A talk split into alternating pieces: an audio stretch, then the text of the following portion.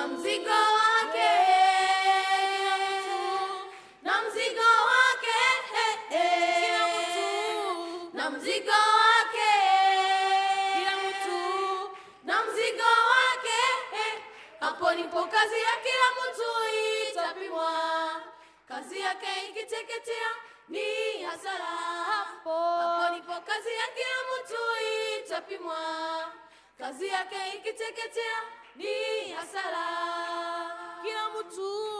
na mzigo wake Kila mtu. Tack för eh, inbjudan får jag säga, att få komma hit till Älvängen. Eh, Och, ehm, jag heter Mats Jan Söderberg och ehm, Mats Jan har du aldrig eh, hört det namnet, för jag är faktiskt den enda i hela Sverige som har det dubbelnamnet. Så att det, det är lite unikt. Då. Det, det, var, det var inte så roligt när jag var liten, men jag drar nytta av det när jag är nu vuxen. Då. Eh, jag eh, jobbar med folk och språk, eh, Wycliffe bibelöversättare som en del av er säkert har hört talas om och vi ska tala lite mer om det.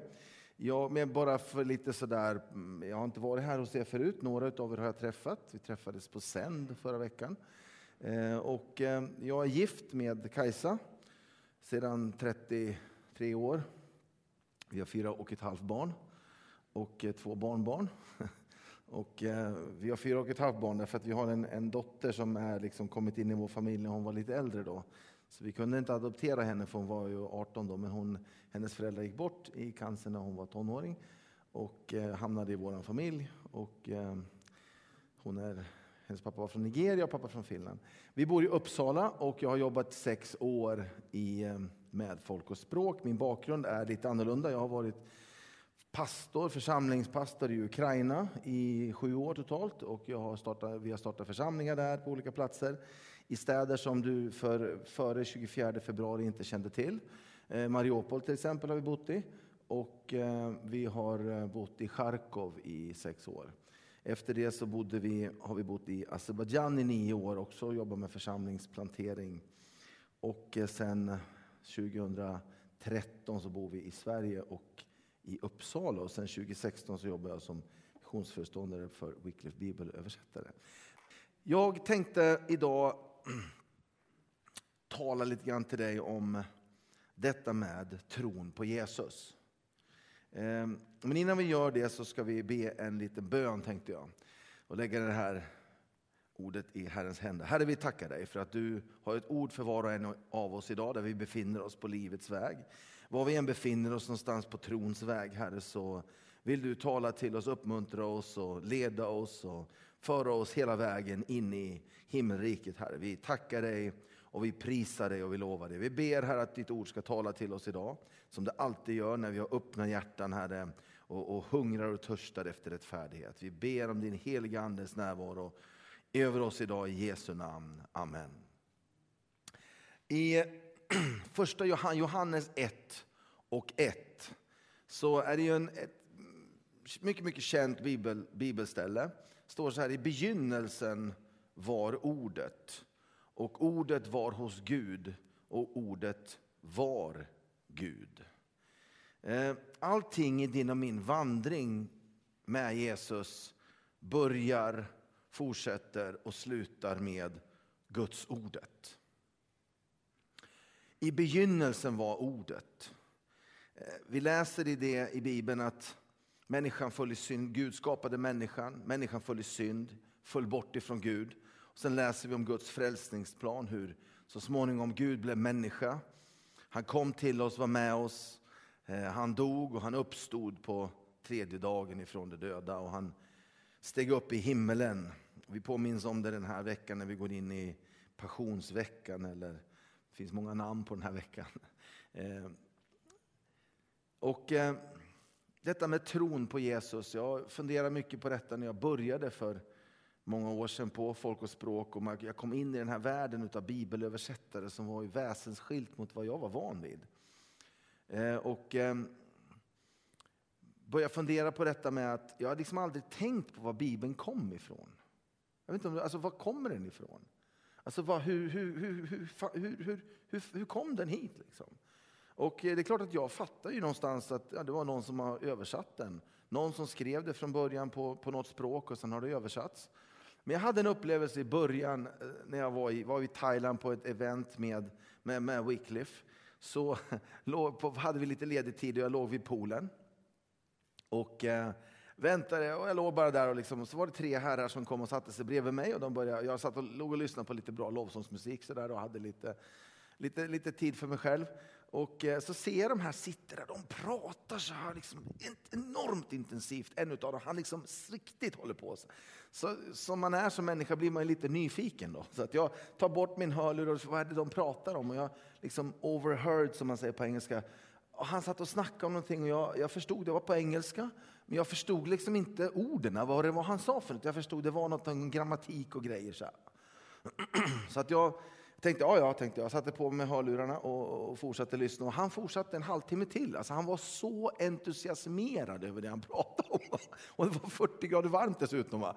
Jag tänkte, så jag lyssnade igen och, och så försökte förstå vad är det de pratar om. Och då, då de sitter och diskuterar lesginsk grammatik. Och jag råkar ha bott i Azerbajdzjan så jag visste att leski är ett språk i norra Azerbajdzjan. Och de sitter då alltså i, i, över en timme, alltså en och en halv timme. Och han är, han är så fullständigt exalterad över grammatik. Och jag bara, och jag, jag bara ligger där och tänker så här, hur hamnar jag här? Alltså? Jag som, liksom, jag som somnar på grammatiklektionerna och alltså fullständigt ointresserad av grammatik. Jag vet ju inte skillnad på adjektiv och verb. Liksom. Och jag bara tänkte så här, alltså vad är det för människor? Det var ju massor med sådana människor. Vi var ju 600-700 på den här kongressen. Va? Och så jag då. Jag tänkte, hur i hela världen hamnar jag här? Alltså? Och jag kände mig så totalt liksom, vad ska man säga, utanför. Och så tänkte jag, så här, vad är det här för människor? Liksom? Och sen så satte jag på mig hörlurarna och låg där och funderade en stund. Så, tänkte, så bara slog det mig helt plötsligt. Utan dessa människor så skulle inte jag ha Bibeln på mitt språk. Alltså utan dessa grammatik, lingvistik, älskande människor så skulle det inte finnas bibelöversättningar. Och plötsligt så inser jag att eh, liksom Guds, Guds verk blev i min värld större. så här. Det, blev liksom, det behövs alla möjliga olika typer av kompetenser och alla möjliga olika typer av människor. För annars så kommer inte Guds verk att gå vidare. Därför att vi vet ju det att utan Bibeln så vet inte vi vem Jesus är. Du har ingen aning om vem Jesus är om du inte hade läst det i Bibeln.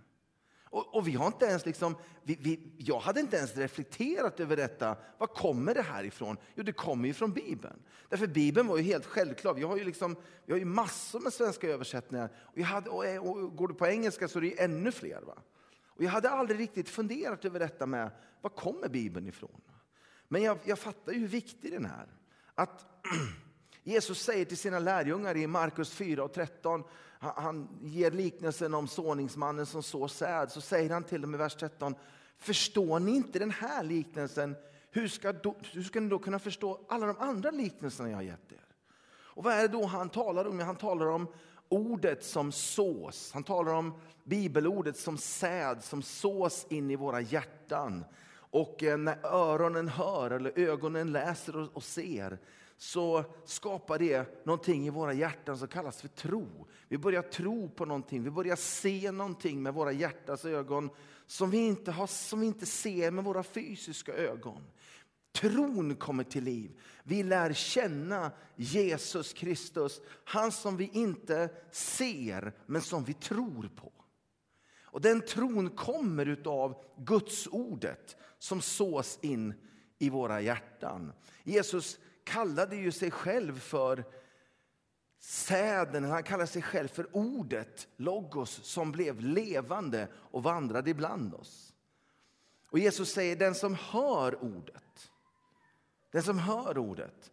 Så den här frågan då, vad är viktigast, kyrkan eller Guds ordet? Jag vågar säga våga drista och säga mig att först så kom ordet, i begynnelsen var ordet. Sen kom vi som kristna. När vi tog emot ordet så kom vi till tro, vi döptes och blev en del av kyrkan. Tron kommer av predikan och förkunnelsen. I Romarbrevets tionde kapitel och sjuttonde versen tron på, så bygger tron på förkunnelsen och förkunnelsen på Kristi ord. Det är så tron byggs in i ditt och mitt liv. Så när till exempel Sören och Britten då, som grundade Folk och språk eh, 1970, eller Wycliffe bibelöversättare som det hette då, de åkte till Papua Nya Guinea. Jag vet inte om du har hört talas om Papua Nya Guinea, en liten ö norr om Australien. Det är världens mest lingvisttäta område. De har 8 miljoner invånare på den här lilla ön och de har 839 språk. Och nu pratar vi inte, för någon säger direkt liksom, att det är olika former av göteborgska. Liksom. Nej, det är inte det. Det är totalt, det är som finska och svenska, det är olika språk. De kan bo som härifrån till Göteborg och de begriper inte ens varandra. 839 språk. De flyttade ut bland ett folk som hette Ama. Det tog sju år innan den första personen kom till tro. Sju år. Men efter 20 år så hade de eh, översatt Nya Testamentet och människor hade kommit till tro bland amafolket. Så de åkte hem och tog en paus ett år och sen flyttade de tillbaka till ett språk som heter, ett folkgrupp som heter Konai. Och så fortsatte de i 23, 23 år till. 43 år i Papua Nya Guineas djungel. Då är man överlåten. Va? Och, och, och, jag har hört stories från Papua Nya Guinea, det är så mycket termiter va, ute i djungeln. Va? Så att deras hus då, de, de, de bygger sådana hus som står på pålar då. Eh, och eh, jag vet inte hur, men var tredje, var fjärde år får de bygga ett nytt, för då har termiterna käkat upp alltihopa. Så då liksom börjar det bli farligt att bo i dem. Det är en helt annan värld. Men vi vet att av många av dem som hört ordet kom till tro, och antalet män var nu omkring 5 000. Vi vet att om inte människor får höra Guds ordet, om de inte kan ta till sig Guds ordet på det språk som de själva bäst förstår, så kommer de inte komma till tro. I honom har också ni, när ni hörde sanningens ord, evangeliet om er frälsning, i honom har också ni, när ni kom till tro, fått den utlovade helige Ande som ett sigill. Liksom hela, hela Bibeln är fylld av det ni har hört så kommer ni till tro. Och när ni kommer till tro, ja då kommer en helig ande över er. Från, för om du med din mun bekänner det som du har hört och kommit till tro på, att Herren Jesus, bekänner Jesus, Jesus, att Jesus är Herren och i ditt hjärta tror att Gud har uppväckt honom från de döda så ska du bli frälst. Det är så vi alla känner till det. Vi, vi hör förkunnelsen, vi växer upp kanske i kyrkan. Jag växte inte upp i kyrkan, men många har, gör det. De går på söndagsskola, de hör Guds ord, de kommer till tro och de låter döpa sig och de blir en del av Kristi kropp i världen. Så ordet är liksom centralt. Va? Så om jag vore djävulen, nu är jag inte djävulen, men om jag vore djävulen, vad skulle jag ta bort ifrån kyrkan för någonting? Jag skulle ta bort Guds ordet. För utan Guds ordet försvinner Jesus, för han är det levande ordet. Och han gav oss det skrivna ordet. Så utan det ordet i centrum så är Jesus borta.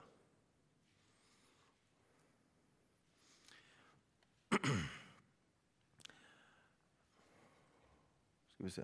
Men dessa, det här var ett bibelord, för jag började jobba med folk och språk.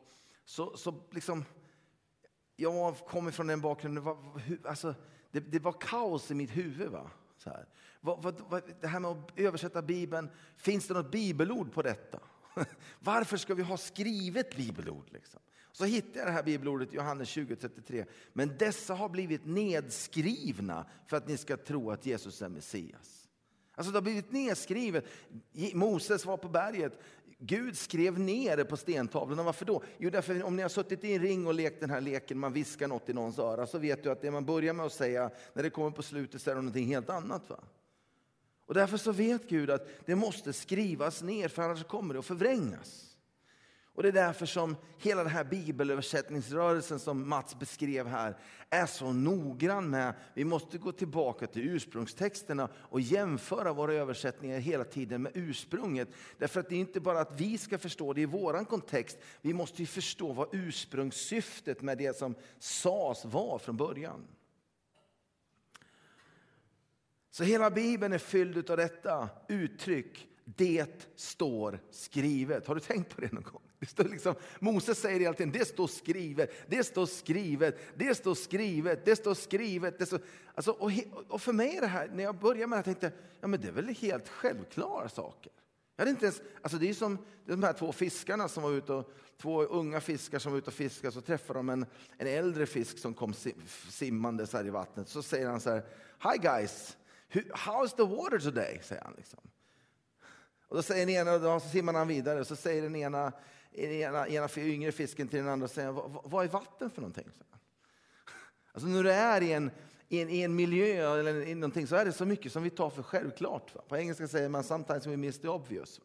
Så det som är självklart, vi tar det för givet. Vi tar för givet att vi har en, en bibel. Liksom. Vi tar för, det, det är liksom, ja, jag kan ju läsa den när jag vill. Va? För vi har den översatt och den finns tillgänglig till oss på så många olika sätt. Och eh, den är ju skrivet därför att vi ska läsa den och komma till tro. Halleluja. Jag är så glad att jag är protestant. Va?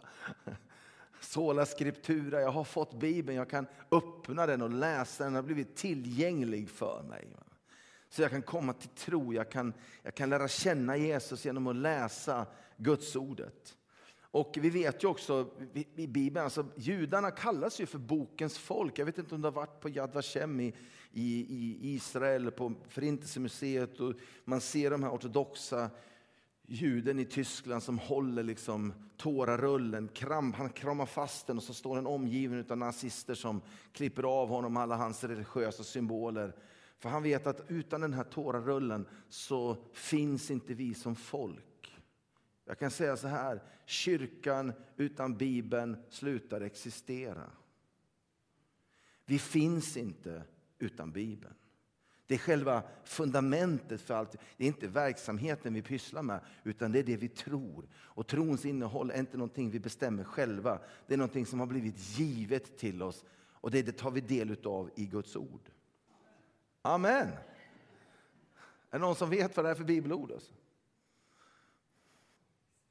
После всего вся и вот великое множество людей, которые никто не мог перечесть, и всех племен, колен, народов, языков, стоял перед престолом и перед Агнцем, белые одежды с поломными ветвями в руках своих. Откровение. Är någon som vet? Mats vet. Ryska va? Det första det var albanska. Om Envar Hoxha hade fått som han hade velat, då hade du och jag varit tvungna att tala albanska, för att han vill ju liksom erövra hela världen. Va? Det här är på ryska och det är ju lätt att förstå. After these things I looked and lo, a great multitude which no man could number out of all nations, kindreds, people and tongues stood before the throne and before the lamb clothed with white robes with palms in their hands. Nu är det på engelska, nu är det några fler som förstår. Va? oh. Det är några som ler. Alltså. Kan du läsa? Är det någon som kan läsa? Kan du läsa? Can you read?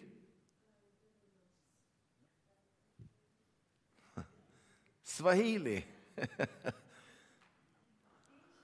ah, sorry.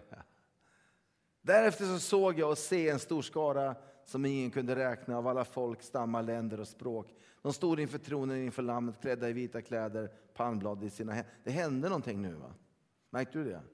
Plötsligt så liksom, du slappnade av, din, din, din hjärna kopplade ifrån. Du, det var någonting som talade till ditt hjärta om du har svenska som modersmål. Det är märkligt va? Om nu så säger Johannes, han ser in i framtiden, så säger han, han ser en stor skara där inför Guds tron från alla folk. Vi har talat mycket om folkgrupper och om stammar och nå länder pratar vi om. Vi ska nå liksom Afghanistan, vi ska nå Tanzania, vi ska nå Kenya. Eh, och sen så säger han språk. Och vi vet ju hur många länder det finns i världen, men vet du hur många språk det finns i världen? Om nu alla språk ska vara representerade en dag inför Guds tron, så vi som håller på med mission och vill, vill göra Jesus känd ut över världen, det borde vara liksom en, en, en, en viktig fråga. Hur är det med språken i världen? Hur många språk finns det i världen? 7382. Enligt den senaste rapporten. När jag började på Folk och språk för sex år sedan så fanns det 6985. Och vad är det som har hänt sedan dess? Jo, man har kartlagt nästan 400 dövspråk i världen. Och den här veckan så påbörjade vi ett projekt i Azerbajdzjan. Vi började översättningen av dövbibeln till azerbajdzjanska. De spelar in det på video då, va? så står de och gör tecken. Då. Och i den församlingen som jag var, jag var pastor där förut, många år sedan, och vi hade nästan, vi hade över hundra döva i församlingen. Och utav den här kommuniteten i Azerbajdzjan på ungefär 30 000 döva så räknar man mellan 5 och 6 000 av dem har kommit till tro. Då. Och de har, de har liksom, det är inte så lätt för dem att läsa eh, utav kognitiva skäl, då, så att de har sina, sina tecken. Då. Så den här veckan har vi precis påbörjat den översättningen, halleluja. 7382 språk. Och eh, om vi tittar tillbaka lite grann då, bara för att få lite, liksom, ja, lite, lite, lite framåt i, lite bakåt då, så kan vi titta så här. 0,11 procent av världens befolkning talar svenska. Det är ödmjukande. Alltså om vi skulle ha svenska riksdagsregler i den globala riksdagen, som vi inte finns någon dag, men om vi hade en, om vi leker med tanken, då skulle inte vi ens ha representation i globala riksdagen. Vi som tycker att vi är världens samvete. Liksom. Vår röst skulle inte ens höras. Jag tror swahili är lite större, då, de är ju liksom en procent. Men inte ens swahili, som är ett jättestort språk i Afrika, når upp hela vägen. då. Det är liksom bara lite så ödmjukande. Och då, varför ställer jag den frågan? Varför berättar jag det här? För att tala om att vi inte är värda något? Nej, utan jag säger bara det, för ibland hör jag detta. Ja, men de kan väl lära sig ett annat språk? De kan väl, kan, de kan väl ta det på franska? I, ta Afrika till exempel. Afrika är ju det är världens största kontinent. Det är nästan, vet att Afrika till ytan, Ryssland är världens största land på 17 miljoner kvadratkilometer. Men vet du hur stort kontinenten Afrika är? Det är 31 miljoner kvadratkilometer. Det är 1,3 miljarder människor och 2100 språk. Bara i Kamerun, som är ett, ett, land i Västafrika på 25 miljoner människor, har de 310 språk. 276 av dem är levande. Va? Så vi pratar inte om utdöende språk, levande språk. Va? Du kan tänka dig då, om vi går tillbaka, bara backa lite rent kommunikationsmässigt. Pandemin slår till i Sverige. Vad händer för någonting på tv? Jo, det, det är presskonferens med, med eh, Folkhälsomyndigheten, eller hur? Man berättar om vad som händer. På vilket språk gör man det, tror du? Jo, på svenska. Och vi har 20 procent av Sveriges befolkning som har rötterna utomlands ifrån, som kanske inte har svenska som sitt modersmål. Det tog alltså Nori Kinno, en journalist i Södertälje, som tog sig an detta och översatte pandemiinformation på 17 språk. Vi har inte ens en engelskspråkig tidning i Sverige. Har du tänkt på det någon gång? Alltså, det är helt fascinerande. Va? I, i, liksom, det är som att vi tror liksom, att hela världen kan svenska. Va? Jag tycker det är ganska fascinerande så här, när man har bott utomlands. Liksom. Men det, det, är liksom inte det jag ska tala om. Men det, det är liksom en hel... Det är liksom 0,11 procent. Markus 13 och 10 så säger Jesus, först måste evangeliet predikas för alla folk. I den gamla King James-översättningen så står det published, must be published for all nations, för alla etniska grupper. Så att det är någonting i detta med, med Bibeln, att den ska skrivas, den ska översättas. Så om vi nu tittar på själva den historiska språk, bibel, bibelsituationen i världen då, då har vi ju, här då har vi Eh, hur många språk, om vi tittar tillbaka 200 år, hur många språk hade Bibeln, Nya Testamentet eller någonting översatt ifrån Bibeln för 200 år sedan? Kan jag få en kvalificerad gissning? Bara, det är bara Robert som inte får säga någonting. Han har sett den här innan. Men hur många, lika många språk, runt 7000 språk. Hur många hade någonting från Bibeln för 200 år sedan? Någon som vågar gissa? Nej? Då berättar vi, får du svaret då? 50-70 språk. Om vi då går till dag, då, det här är senaste bibelstatistiken, då är samma siffra 3555.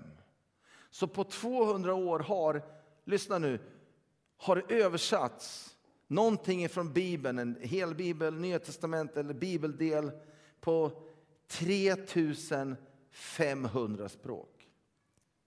Vilka är det som har gjort detta? Jo, det är du, församlingen. Ibland får vi frågan, vad gör församlingen för nytta i världen? Ja, vi har till exempel församlingen globalt har skapat ungefär 2000 skriftspråk.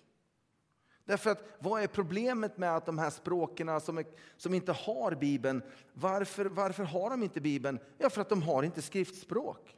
Varför tar det 20 år att översätta ett Nya Testament? Jo, därför att först måste du skapa ett alfabet, sen måste du kartlägga all grammatik, sen måste du skapa, göra en ordbok och så småningom efter 3-5 år kan du börja med de första stegen av översättningen i språken.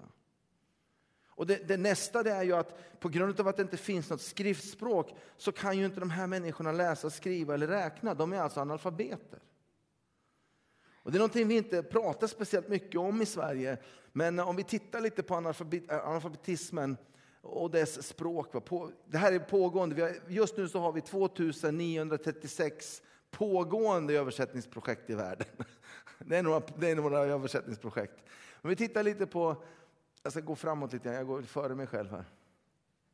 Analfabetismen i världen, vi pratar väldigt sällan om detta.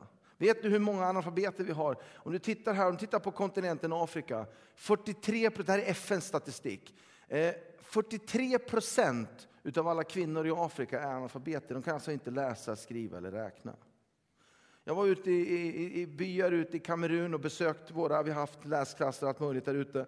Och eh, de berättar för mig där, de, det är de som berättar det här för mig, att de skickade ut till exempel så den, det, det, farligaste djuret i, i Afrika, eller det är inget djur, det är en insekt, det är myggan. Va? Det, malarian dödar ju så otroligt mycket människor.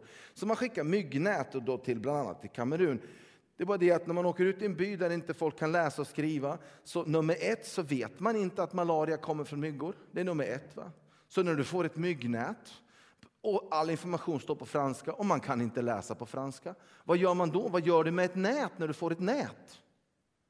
Någon som kan gissa, vad gör man på västkusten med nät? Liksom? Man fiskar i Göta älv. Ja, och vad händer om du slänger ett myggnät ner i, i, i Göta älv för att fånga liksom någon fisk? Va? Jo, det går ju sönder. Va? Ja, så då går det sönder och så tar de upp det. Ja, de här fransoserna, de skickar bara skräp till oss. Så etablerar man de här kolonialiserande tankarna och, och, och för mentalitet va? på grund av att man inte kommunicerar på ett språk som folk begriper. Så i världen idag så har vi 775 miljoner analfabeter. 10 procent av jordens befolkning kan inte läsa, skriva eller räkna. Det är absolut den största orsaken till fattigdom i världen. Det finns ingen större orsak. Därför att det vi ser runt omkring oss av välstånd, av ekonomisk utveckling, allting har med kunskap att göra. Och det är inte kunskap som vi har kommit på själva, det är kunskap som har blivit överfört till oss. Vi har lärt oss det. Den, den, den, bibliska kunskapen vi har, den kommer ifrån att någon har berättat det för oss. Vi har idag 1900, jag går tillbaka lite här, gick lite, 1952 språk som vi behöver, vi behöver påbörja en bibelöversättning i. 1952 språk som inte har ett enda ord översatt ifrån Bibeln i världen idag. Det är ungefär 180 miljoner människor. Men, för att gå mot slut i den här presentationen. Det är så att på 200 år har vi, har vi faktiskt översatt till 3500 språk. Så vi har en vision. Det finns en vision. Det är inte vår vision, det är en vision. Vision 2025. Att varje folkgrupp ska få tillgång till Bibeln på det språk de bäst förstår. Det är alltså inte vi som sitter i Sverige och bestämmer vilket språk folk ska tala på i andra länder. De själva bestämmer, det här språket vill vi ha Bibeln på. Och de vänder sig då till församlingar i sina närområden. De vänder sig till oss och de, de, de ber om hjälp kanske för det finns inte exegeter eller finns inte den kompetens de behöver. Och tillsammans med lokala församlingar så påbörjar vi bibelöversättningar runt om i världen idag. Det innebär att vi vill verka för att varje språkgrupp med behov av en bibelöversättning ska ha ett påbörjat översättningsarbete i år 2025. Och eh, bara under pandemiåret så invigdes det tror jag, 13 eller 14 helbiblar som blev full, liksom, för arbetet fortsatte under pandemin. Och eh, vi har också en, en nu har inte jag med, nu har inte jag med den här, den här. Vi har också en annan vision som heter, det här är fascinerande, det här älskar jag. Och det, det, inom, I pingst, den globala pingströrelsen så pratar man om det, ni kanske har hört det, det, det, det Alltså the, the decade of revival pratar man om, alltså tio år av väckelse. Och man, man siktar in sig på det här året 2033. Därför att då firar ju vi 2000 år av kristen tro. Va? Och en av de sakerna som finns runt detta är att vi kallar det för ett, på engelska då, All Access Goal 2033. Och Rick Warren kanske har talat om och många andra ledande eh, kristna, kristna ledare i USA och runt om i världen har liksom ställt sig bakom detta att år 2033, kan du säga 2033? Alltså det är ju inte ens tio år, vad har vi nu, 2022 va? 11 år framåt. Va?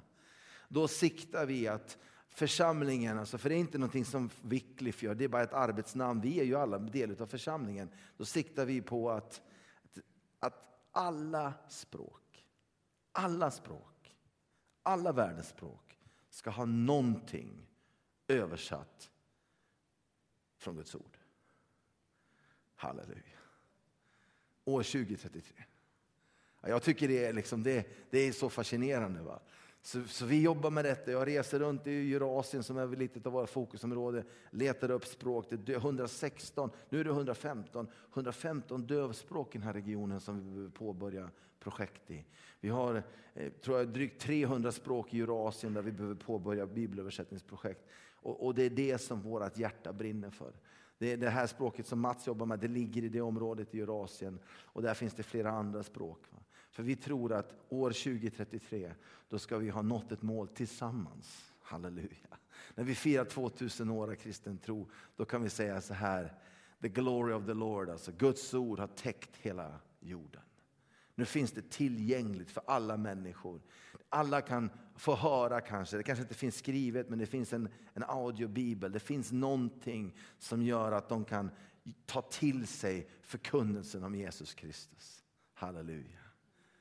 Det, det, är liksom det som vi brinner för, det jag brinner för, det jag vill se. det. Jag tänker så här när jag pensionerar mig eller om Jesus hinner komma tillbaka innan dess.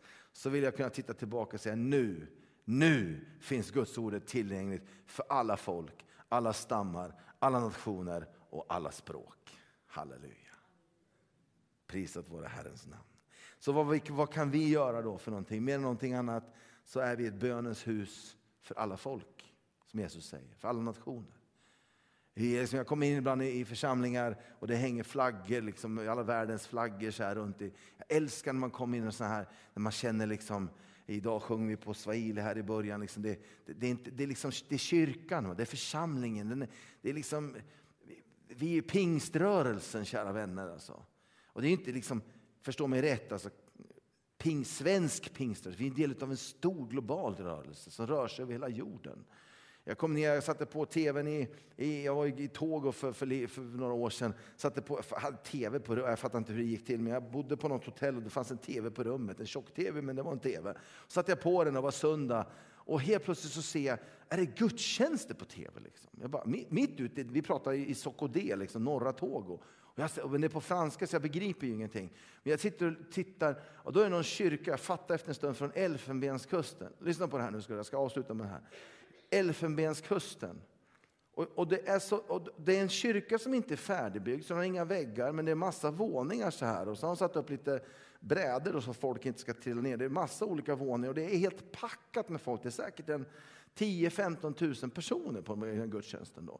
Så att de sitter ut på vägen utanför. Ni har ju en väg utanför, så man kan tänka sig att det fanns inga väggar här. Sen var det flera våningar och folk överallt. Och så sitter folk ut på vägen och mitt i gudstjänsten, va, då kommer det springande någon, någon sån här mötesvärd då, och, och kyrkvärd liksom, och, och, och börjar vifta och greja. Jag fattar inte vad han gör, för så folk flyttar sig då från den här vägen. Ja, då kommer liksom lokalbussen och kör rakt igenom så här. Va?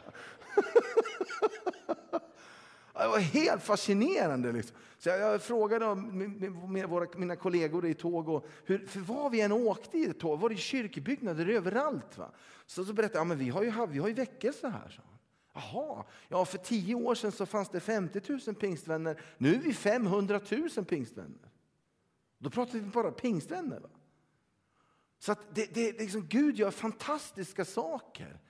I världens största kyrkbyggnad, vet du var den finns någonstans? I Seoul? Nej, tyvärr. Alltså, men i Lagos i Nigeria.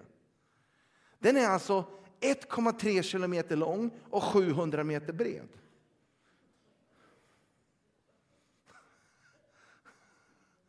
Och där har man, man har gudstjänst då, och då kör man inte så här som vi gör. Utan man, kör, man börjar 10 på fredag kväll och så kör man till 7 på lördag morgon, liksom, hela natten. Liksom. Och där är det då en, en halv miljon människor som samlas och sånt där. Halleluja. Så det är väckelse på så många platser i världen. Va? Det vi ser i Ukraina nu, eh, som är en stor tragedi. I Ukraina fanns Europas största evangelisk, pingstevangeliska församling. Alltså upp till fem miljoner som firar gudstjänst varje söndag i Ukraina. Nu drivs de på flykt. Det är en tragedi på många sätt. Men evangeliet har en sprängkraft. Evangeliet går ut över hela världen. Och jag hoppas och min bön är att om tio år ska vi tillsammans kunna titta tillbaka och säga ja, vi var med. Vi gjorde en liten del. Vi gjorde vår del av våra 0,11 procent. Så har vi gjort vår del. Vi har dragit vår strå till Vi kan inte göra allting, men vi kan göra någonting för att år 2033, the, the, the decade of revival, att evangeliet har nått och är tillgängligt för alla världens folk. Bönens hus för alla folk. Sänd ditt bröd över vatten. Koto masada. Det var ju mycket bättre på swahili än på svenska. Och du kan bli missionär, du kan engagera dig i detta. Som Mats som är en medarbetare, bor i Sverige men jobbar eh, globalt då, med, som exegetisk konsult. Utan Bibeln på sitt modersmål, hjärtespråket, så kommer kyrkan, ibland alla de här minoritetsspråken som finns, de kommer inte att fortsätta finnas kvar. Vi måste ha Bibeln på alla världens språk. Ska vi stå upp tillsammans? Så låt oss be. Fader i himmelen, vi prisar och vi tackar dig för möjligheten att vi har Guds ord på vårt eget språk, på svenska. Herre. Vi tackar dig för privilegiet vi har att kunna samlas till gudstjänst, Herre. Utan att förföljas eller att behöva gömma oss ens, Herre. Vi tackar dig Fader i den tid vi lever nu. När, när täcket liksom dras undan ifrån den, den liksom kanske bekväma verklighet vi har levt i. Och hot och död och, och massa saker blir en verklighet för oss Herre. Att tron ska växa sig stark Herre.